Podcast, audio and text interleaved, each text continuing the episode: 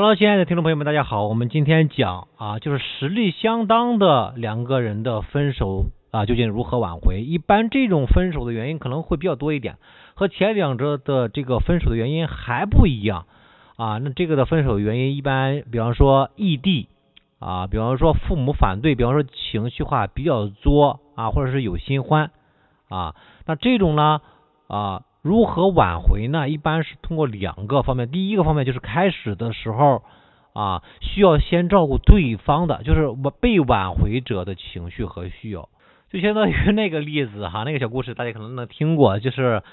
呃小白兔去钓鱼啊，但是钓鱼的不用的鱼饵啊，那用的是胡萝卜，它永远钓不到鱼，对不对啊？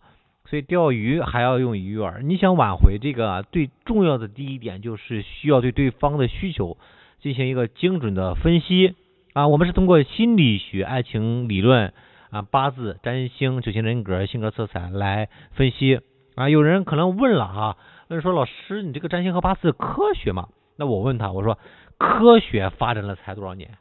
啊？对吧？科学才发展了多少年？不就才那么二三百年吗？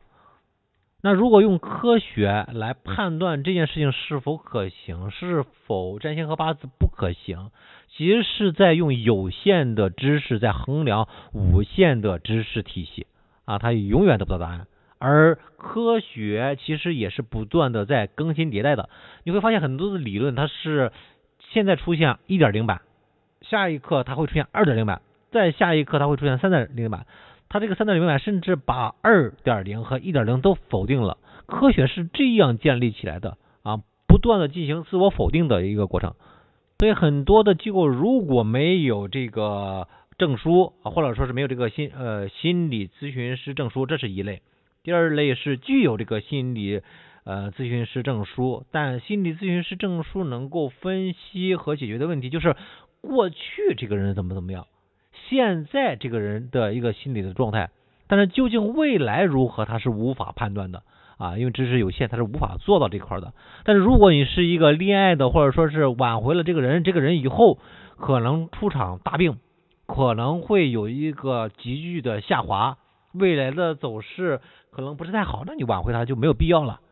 为什么这么说呢？是因为我的咨询者当中确实是有咨询过这个问题的，同时一个现任一个前任帮他去做分析，分析好了之后让让我让我让我给他一个判断，说选择哪一个啊？如果单纯是通过经验或者是心理学的这个角度去分析的话，一定是选择呃现任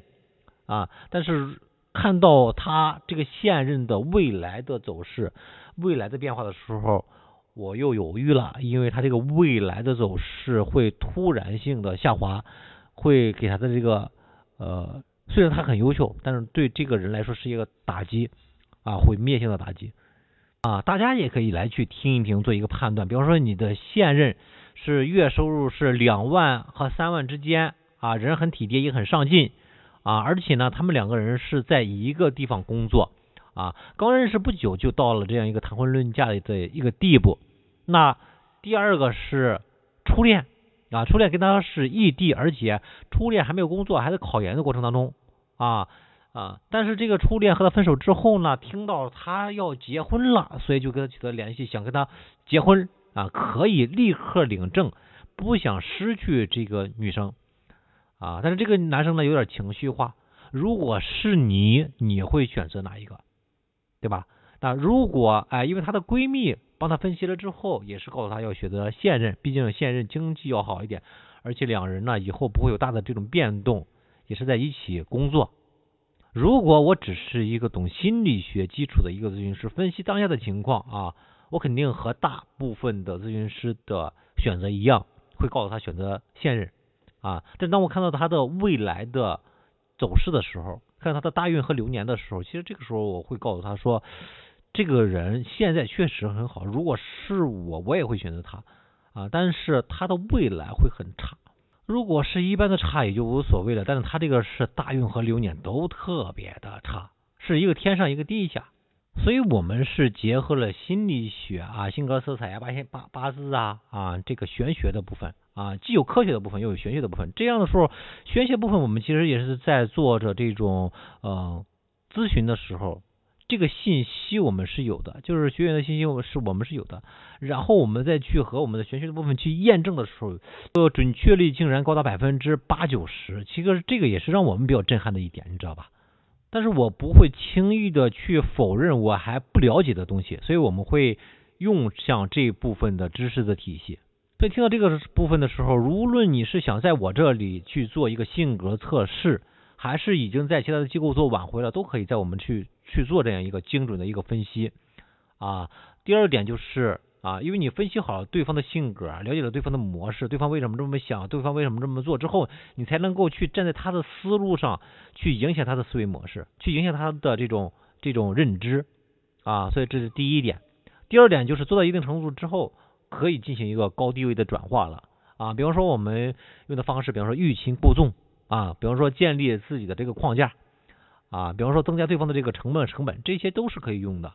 我们这里有一个实际的案例，就是两个人本身都比较优秀，这个男方呢是呃政府机关的人员，而且月亮是狮子，太阳是处女啊，而且特别的喜欢人际交往，身边都是一些有权有势的一些人脉啊。女方呢是企业的一个高管，专业水平特别的棒，而且进行的是国际贸易。啊，开始的时候女生追追求男方的时候是很卖力、很体贴、很用心的，花了很长的时间才追到手。但是后来的时候得到了之后呢，就开始有点对这个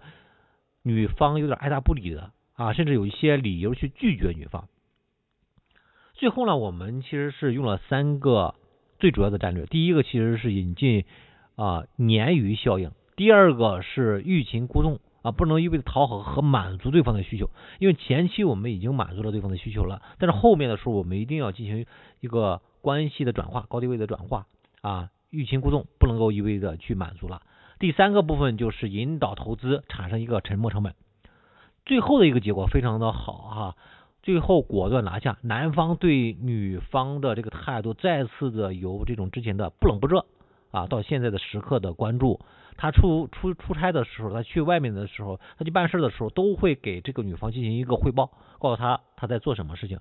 啊，而且我们也会提一些要求，让对方去满足啊。这个时候呢，女方就能够感受到每天的这种联系给自己带来的那种安全感，还有那种恋爱的感觉啊。呃，所以呢，会汇报行动啊，行踪，会每天联系，会表达爱意啊，会紧张女方。会要求见面啊，这是我们最后达到的一个啊非常理想的一个效果。那有更多的需求或者是想做我们的性格侧写的啊，都可以来联系我们，或者是在我们这里去做咨询都可以。我们的个人的联系方式是一个好人三十七，一个好人是小写拼音的全拼，